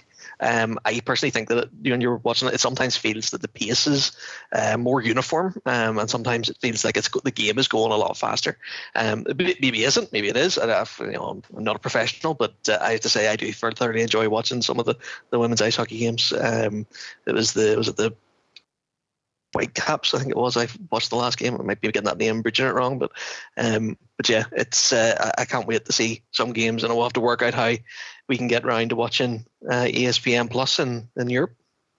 I'm sure there's some less than legal manners in which you can do it. Marty, what's your thoughts? Um, yeah, I mean, great. Um, we obviously were talking about the the rebranding, I suppose, of this league. Um, back uh, two podcasts ago. I think it was actually it was the week the the, the last part the podcast that you you weren't with us, John. I think we, we talked about the the rebranding of the PH, PHF from the NWHL. Um, so it's great to see that not not only has the rebrand you know working for them in their favor, but also that they're moving on to a large platform to be seen by ESPN. The one thing I will say about ESPN is um, not only I mean obviously they they took on this year they got the rights for the NHL too and some of the stuff that they've been doing with the NHL the camera work some of the little features and stuff are fantastic. I don't know if you've seen any of the games yet this season. Um it's you know some of the stuff that they've been doing is really really it's it's great stuff. But also ESPN seem to be really just like at the moment just gobbling up uh, any opportunity they're getting for ice hockey because they've also announced today the uh, exclusive deal and exclusive rights to the KHL and be showing KHL games as well on ESPN. So they're really um, throwing together their their hockey um, straight away onto that that service. So um, again, just another to, to put the this to put the women's game. Um, the Premier Hockey Federation up with two other mainstream, uh, you know, leagues across the world is uh, is a bold statement. It's a large statement, I think. Happy days. Um, then we'll move on to the penalty box. Um, so I put in a piece here. Um, as as Marty said earlier, the penalty box is where we talk about fines, bans, when players are bold. Um, we probably could have put Evander Kane down here every week, um, but this week um, I put Joe Thornton. He had been fined for a slash on uh, Lightning player Boris Katchov. Katchov. That's right. Yeah, close enough uh, for a slash. And have that, have you seen the slash? I mean, it's a very unfortunate going, place. Big jumbo going for Tkachuk's big jumbo. Yeah, it is shocking. It's not necessarily the hardest slash, but dear God, I wouldn't want it. positioning wise, positioning wise, you've got to hope that Tkachuk was wearing a, an athletic cup. um, and this is where we were um, talking about the the clarity um, piece. So first of all, that whenever you search, um, so I done I literally when I was looking this up, um, I found the article and then I wanted to find the NHL version of it, and I typed into Google Joe Thornton find, and not even the top result. The Google reads an article and finds the fine. So when you type it in, the fine comes up the value. So it's 1,875. Um, Google doesn't even bring up an article, just tells you the fine, which means that it's published um, and an official. Um, and like we're the Elite League, obviously, with our last piece when we were talking about it, didn't even a note to how much it was, never mind where it's going. Um, but yeah, under two two thousand dollars, as I said before the podcast. It's like somebody taking a fiver off me. Um, yes, I'd be annoyed, but I wouldn't lose any sleep over it. Um, but uh, what do you think, um, John? I think to be fair, um, like with this one, it is. Don't get me wrong. It is a slash. It is unfortunate placement um, for the slash, but the the amount is is set within the CBA, the collective bargaining agreement that the players have with the league. Um, so this is the maximum allowed fine uh, for this. So and then also we, we know the biggest difference is that this goes towards the the players uh, benevolent fund uh, as well. So that's it's two grand that's gone into the benevolent fund for other players and players with injuries and all the rest of it. Um, and that's that sort of clarity like you said um, is exactly what we haven't got from the elite league. Let's be fair the elite league has moved on leaps and bounds from what it was but this proves that there's still a long way for them to go. And i think that's the point that you were making dave yeah, no, I agree. Um, and uh, there's another piece when you watch it, you see uh, Big Thornton look at him in the eyes just before he does it, which gets me. Um, what are your thoughts, uh, Marty? Yeah, pretty much what you guys have said. Nothing really of of note else to add. I mean, um, the fact that you know it's so night and day. I, I, guess the elite league is in early stages of this kind of idea of fines as their main method of disciplinary action. So maybe you know in a few years to and maybe in a year or two to come, I keep giving them the benefit that, that maybe something will change and they'll kind of be more transparent, some of what the NHL is. Um, and that's the only thing I've really got the note on it. Um, I think, yeah, that's it. I think you guys have already kind of said everything that needs to be said about that. Awesome. Um, yeah, I, I would love to see the Elite League follow suit and even just telling us where it's going, as we've already just sort of went on about a bit. But uh, yeah, we'll see how it goes. And I think that's the end of period two.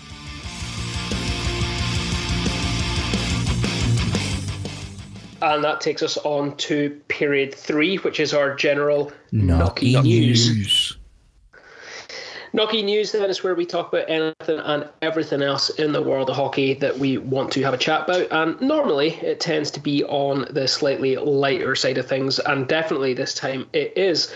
Um, and we're all over the world uh, this week on Knocky News, and we're going to start locally. Marty, um, we're coming up to Halloween here, and as the Elite League loves to do, there's going to be special jerseys everywhere. But um, it looks like somebody has been copying somebody else's homework on this one. Yeah, um, obviously, as you say, John, um, we're probably in for every single team playing over next next weekend. We'll have some form of hockey or Halloween themed hockey jersey of some description. Um, I mean, ourselves here in Belfast last year, we had you know our hockey ones, and the year before we had also had that. Everyone can remember the Gul Lacus, which is just perfect name for a Halloween jersey. Um, but this week, uh, the first of those jerseys um, have been revealed, and two teams in particular have revealed their jerseys for Halloween. Uh, that being the Sheffield Steelers, and the second team being the Coventry Blaze. Now, what makes these um, interesting is they were both released on the same day, so they're both posted their jerseys on the 14th of October, um, about an hour um, between each other. Um, Sheffield were the first team to put their jersey up, followed by Coventry. So you can argue who copied who in relation to this, but definitely someone copied someone else's homework. Uh, the jerseys are strikingly similar uh, in that the when looking at them, uh, the front of the jerseys, um, they clearly show a skeleton rib cage on the left hand side as you look at the jersey. It'll be the right hand side as the players are wearing them. Um, but they have an exposed rib cage um, on both. Um, the Steelers have went for like a exposed rib cage with a rip on their jersey, um, uh, whereas Coventry have kind of went for a more of a hole in the jersey with an exposed rib cage. Both also uh, with blood splatters in quite similar areas too. Um, but yeah, so I- think it's a case of who copied who when it comes to um, the jerseys, guys. Um, let's we like a good jersey on this on this podcast. Obviously, um, no secret there. Everyone jokes around about the fact we like a good uh, a good jersey on this podcast. Um, your thoughts on the po- I mean, first off, let's go. Your thoughts on who has the better who, better jersey. That's first, and secondly, who copied who you thought copies copied who. Uh, John, we'll go with you first. Nobody, nobody wins out of that contest. They're both awful. Um, my favorite part of all of this is that it was so avoidable as well because Sheffield actually had two designs that they put out on Twitter. Um, I can't remember if it was a week before this announcement was made, um, and this was the design that won. So you could potentially argue that uh, the producer, and these are two separate producers as well. So make that clear that this isn't a case of um, a jersey producer just not deciding to tweak a couple of things and like change their homework and hope the teachers don't notice. Um, you've got Rhino on one side and you've got five on three on the other side. Um, but yeah, the fans for Sheffield have picked a, a terrible design uh, for a Halloween jersey. Um, and my biggest problem with it is that the slashes that go through it break apart the actual team logo. Um, so they're actually like breaking up their own identity just to be Halloweeny, which just doesn't make any sense to me. Um, and the, the the Coventry one, it just it looks like a first year um, graphic design student designed it. I'm sorry. Um, Actually, what, I mean, they, both they both look like a first year graphic design. See if Matty Harvey got his hands on these things, like he would make something absolutely stunning. Like the Giants announced today that there will be some kind of um, special jerseys, and if they come up with something like this, like uh, I'm just yeah, not even gonna. I, Um, I might actually, I might actually have to get my dicko out early and just wear a Christmas jersey for Halloween if they're really bad design. Uh, Dave, do you have it? Do you have a Halloween jersey? I have a Halloween jersey, yeah. Uh, game worn. I haven't got a life. I can't remember who it was. Um, but yes, I do. it's, in, a box somewhere, um, which I'll get be unpacking when I get my new office sorted. Um, but yeah, I'll be wearing mine um, if I'm at the game. We'll see. Uh, and what's your thoughts Um, on these jerseys? I sort of mirror a bit of what uh, John was saying. There, I know that the Halloween jerseys are a bit of fun, but I don't. I don't.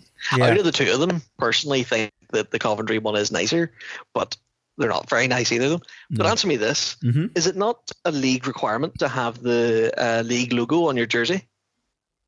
Yeah. Um. Does it's does, not on the Sheffield jersey? Oh, maybe they just haven't added it in on the mock-up. Um, mm, yeah, the, the I also think it's really weird that I also think it's really weird because yeah, they broke their logo, but all their uh, uh, sponsors are aren't broken up. yeah, it's really weird. It looks like something like someone just used paint and just went, "Let's stick yeah. them on now." yeah, just, it seems to be an interesting one. The, my two my two observations. The first thing I'm going to say is the Coventry one. Uh, the only thing I wanted to add was five on three who designed that jersey did come on underneath and basically tried to defend the have defended the jersey by saying that the jersey was uh, a design from last year uh, a winner from last year's jersey competition, which was still held during lockdown. Uh, and it was like we done this way before Steelers released their design, so we're before. that was the first thing. The second thing about the Steelers one um, that I did notice that I kind of thought was quite funny, and I seen someone commented underneath, it, and I totally agree with it. Is it looks like they've been sliced uh, by a panther. Um, so you know, it's it's pretty funny. Um, we're not going to get into the the only thing I would say about uh, for anybody who's interested. Um, it does look like this is a different thread from the one initially that was up, uh, but the but Sheffield did have when Sheffield put this up. There was a, there's a a photo going around. Uh, a very unfortunate photo going around of a recent game where a fan we won't get into too much detail around whether or not she's been created or not or whatever. Um, we have our thoughts on that. But a fan, there's a photograph going around of a fan in the Sheffield, a Sheffield fan wearing a Sheffield jersey, who decided that oh, his God, decision was to have COVID nineteen as his name and number on the back of his jersey. A couple of major things flawed there about it, um, which we won't get into too much. But uh, underneath that was quite a. Originally, the post had some pretty funny tweets under it about like what number you're going to get under your uh, on the back of your jersey. Uh, but I have noticed that quite a lot of the ones that were up are now completely gone. So I'm going to guess that maybe the Steel, the, the Steelers didn't find it just as funny, so they decided to maybe delete some of those posts. I don't know, but there was definitely yeah, some. Still, there is one there's one or two that are still up, but what I would call a little bit spicy are still up there. But yes. yeah, absolutely, one of the worst ones that we we all know what it was. Yeah, has definitely been taken it's down, gone. and it was in poor taste. Yes, it, it was. was in poor taste, and regardless of what you think about the Sheffield fan who has had this jersey produced and we we've discussed it and we've said that there were problems all the way from production all the way through to this customer who's had this done and to be 100% fair, we have heard reports of a Devils fan who has done the same thing. So we don't want to say that we're having to go at the Steelers or this fan in particular. We just think that's in very, very poor taste ourselves. Um, but yeah, a few people were having a go at the, well, the Steelers' exposed ribs uh, on these jerseys, uh, so to speak. Yeah. John, that's me. Okay. Um, sorry, I'm having to get back and figure out where we're actually going with this now. Um, so, for me then, Preds. It took me, yeah, just Preds. We're what a week and a half into the NHL proper season now, and uh, yeah, the Preds decided to roast themselves really, really badly. And actually, and as a Preds fan, I thought it was in really poor taste. The Seattle Kraken are in their maiden season in the NHL. They lost their opener to Vegas. Their next stop on their whistle stop tour of the NHL was in Nashville uh, with the Predators, and the Predators lost, giving the Seattle Kraken their first win in franchise history. Cue the next morning, and the Predators put out a tweet with the whole tongue in cheek thing that people have had about Nashville, about raising banners for everything, the Predators put a social media tweet out there with a banner that said, gave the Seattle Kraken their first franchise victory. That rubbed me up completely the wrong way. Like, there is having a joke, and then there's absolutely roasting yourself when you've lost two league games in a row Now, admittedly, after that, they did actually come out last night and they won their first game of the season. But I'm sorry, that's in poor taste. When you haven't won a game yet, stop roasting yourself for losing a game. It's it's not on. Like guys, you're I, I already know you guys are going to have a go at me for this one, but uh, and have a go at the Preds. But what's your thoughts on this, Dave? Uh, yeah, and I seen it. I thought it was uh, like statistic. I thought you've done it up yourself, and I was like, oh, fair enough. I thought that was a bit weird, but then I just looked at it and I was like, oh my god, they actually put that out themselves, you know. And it's, I don't know even I wouldn't even know. See if that happened in the wild doing something like that. There's a good chance I would have rage quit the season, you know. just it's done. Um, I don't even know where you go from there. You know, I know that they're trying to. They're maybe what they're trying to do is maybe get out in front of it. You know, they they now own it, so it's not funny anymore. Maybe, um, but there's a good chance that, like, I currently believe that that is has been made up, and it will be going up into the rafters in their next home game. Uh, don't even start. Moving swiftly on, Marty, what's your thoughts on it? Yeah, um, I, I, you know, I, we always joke around about the, um, you know, Nashville like a good uh, banner and throw a banner up for anything and everything. But I see your point, John. I mean, I, I just I agree that it's it's it's in poor taste. Like I can see kind of like what the social media were probably trying to do, um, in terms of kind of as similar as what what Dave said, trying to get in front of it and own it, I suppose, in some ways, and that, you know, okay, we'll take responsibility, we lost. But it was done in very poor taste, and I, I think it, it's a joke that they've tried to make at, at themselves, which just goes down like a lead balloon, to be honest. Um, I don't think it was in the right taste, and it's just not as funny as I think they thought it was. Yeah, it's a, a, total social media backfire, if I'm perfectly honest. And there were quite a lot of Preds fans who felt the same way as me and uh, kind of gave off to the team about that one. But that said, uh, the Kraken are obviously the new kids on the block, and uh, they got that first win. Before that, they went to Philly, and uh, Philly did um, they they beat them as well, and uh, this is a case of where a team social media got it right, guys. And because Aaron's not here, I am bringing up Gritty. Everyone knows that I think he is just absolute hellspawn and should not be allowed on social media or just shouldn't exist at all. But uh, Gritty was on Twitter and decided to have a bit of a, a joke at the expense of the Kraken, who I believe at this point haven't announced their official mascot. So Gritty unveiled in inverted commas, um, Cuddles, the Seattle Kraken mascot, who I think actually might just turn out to be one of Gritty's um, Gritty guards in a let's call it an expert disguise. Um, and he gets, uh, yeah, he gets. I don't want to say do I want to say gritty pied? Do I want to say cream pied? Do I want to say nothing? I, do I just want people to look at the video themselves and decide what happens? But yeah, I think this is this is a reaction to playing the Kraken and putting it on social media that works. Um, and Aaron, this is just for you because you're not here. Um, we thought we'd throw something flyers and something gritty up for you, um, guys. What's what do you think? Did Gritty get it right, Marty? Yeah, it's it was funny. Um, I, I just right down to just like how bad the uh you know the, the costume is that they've obviously got this poor man wearing and then obviously then the worst name you could think of in the whole entire world cuddles. I'm just like everything about it just was right. Um follow up with that pan i just think yeah it's perfect. I i, I don't think he could have got it i could have done any wrong but then i'm a big fan of of gritty. I think it's i think it's hilarious. And dave? I, I, I do think it's great. Um, um, as much as he's the um, when you stare at him in the eyes, you go to a certain place in hell. But uh, I do think I do think he's a great addition to the uh, to the Flyers. It's uh, it's made it you know that sort of bit of tongue in cheek, um, having a bit of a laugh, and he really does it well. Um, and the this here whole take with the um, fake mascot, and it would be you know you know it would be even better is if the Kraken owned it and made their mascot called Cuddles, just made a nicer suit. well, to be fair, I do I do like the concept that um, their their mascot would be Cuddles because he clearly has eight arms to give really yep. really good cuddles.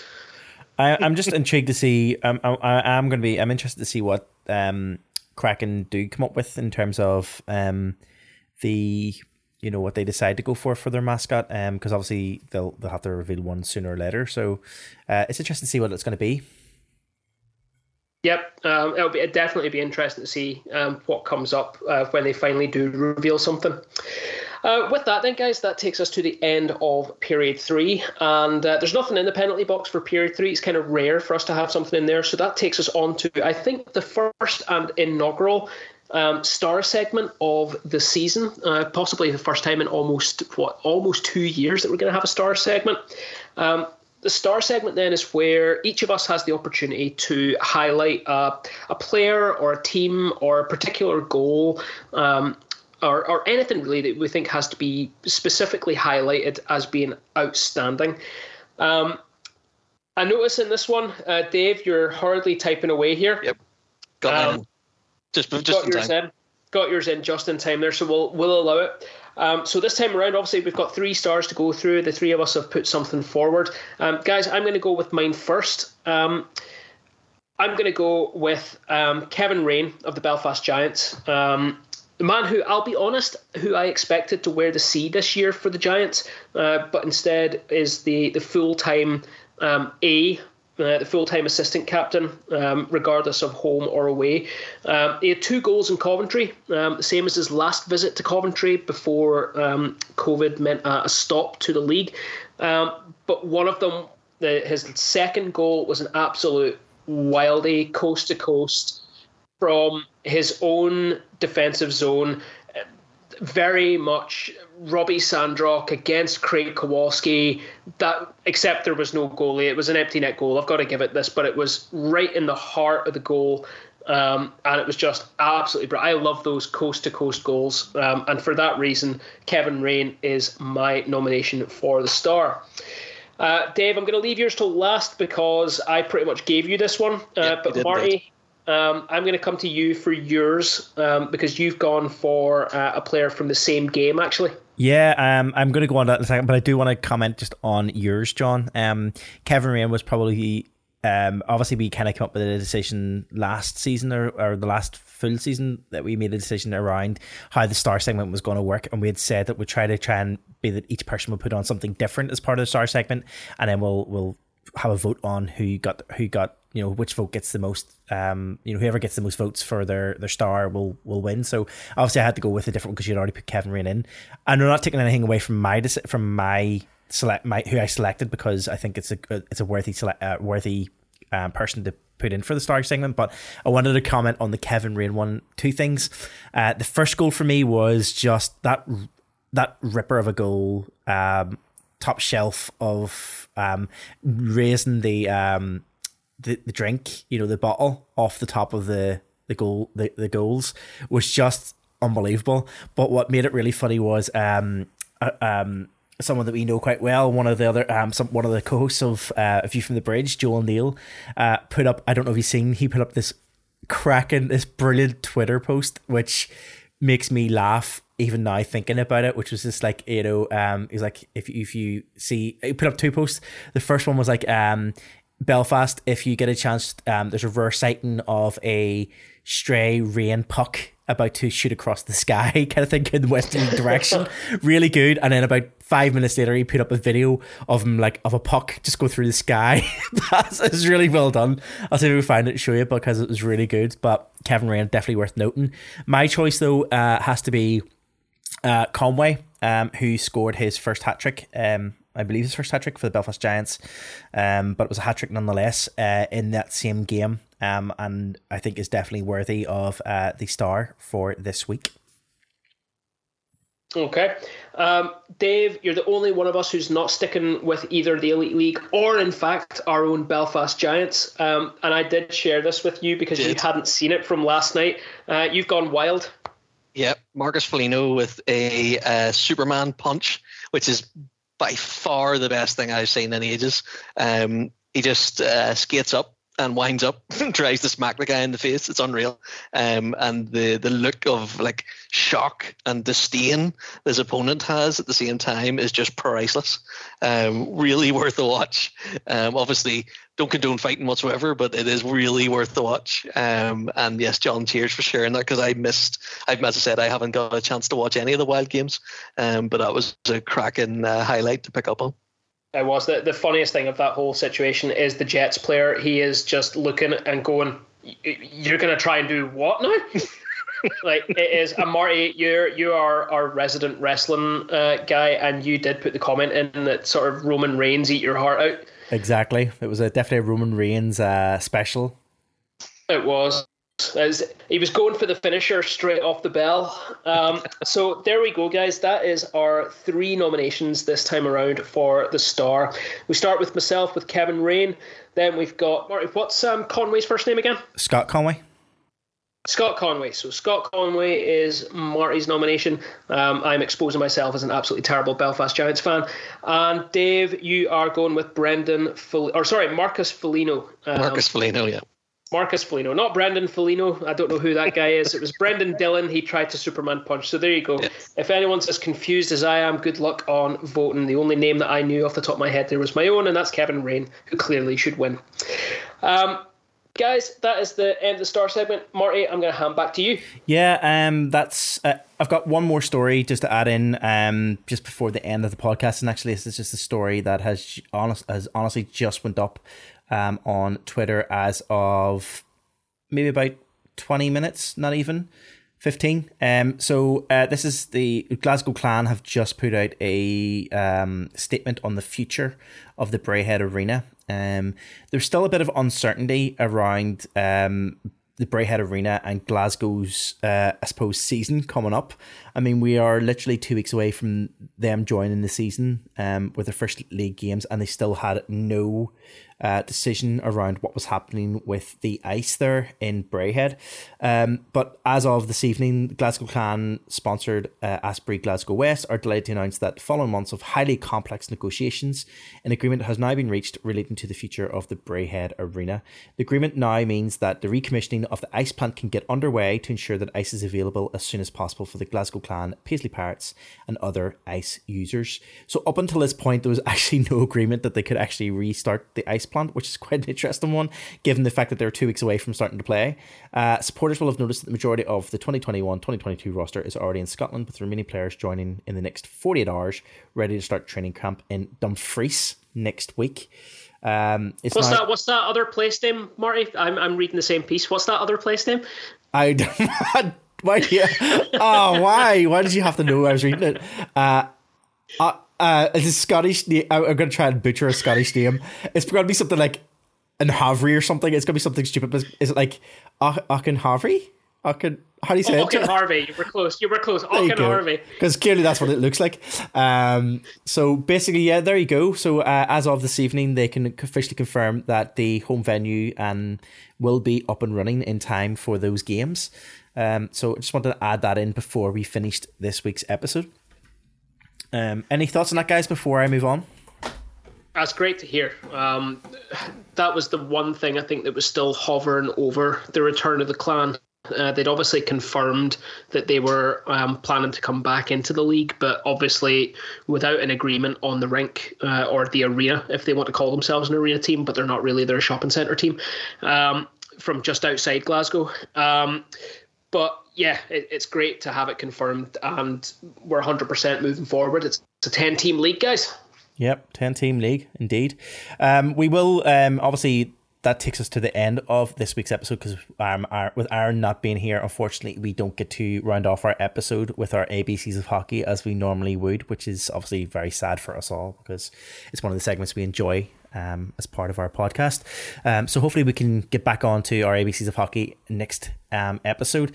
Um, guys, we'll also maybe do a wee bit of a review probably in the next episode um, because obviously it'll be the, the one after Halloween. So all of the jerseys from the Halloween period will be uh, revealed. So maybe we'll have a, a, kind of a look again um, at those Halloween jerseys, um, and we'll get your thoughts on which ones you think were the best over the course of this week. Is well next weekend coming, um, so we'll we'll maybe pencil out. We're gonna have for, to try hard to be worse. Yeah, we'll pencil it into our agenda for the next episode. Um, with that, that brings our episode to an end for this week. As usual, you can get in touch with us on the social media channels Twitter, uh, Facebook, and Instagram at Door14 Hockey. You can check out our previous podcasts and look at all of the content and stuff that we talked about in this podcast on our website at door14hockey.com. Um, and yeah, just get involved, chat with us, let us know your thoughts and opinions um, on anything hockey related um, coming up or uh, anything that you catches your attention. Um, share it with us. We'll be glad to uh, hear your thoughts and also to discuss it in future episodes. So uh, don't be hesitant to give us a wee shout. Um, guys, with that, we'll sign off for this week. I'm Marty. And Dave. I'm John. Have a great week.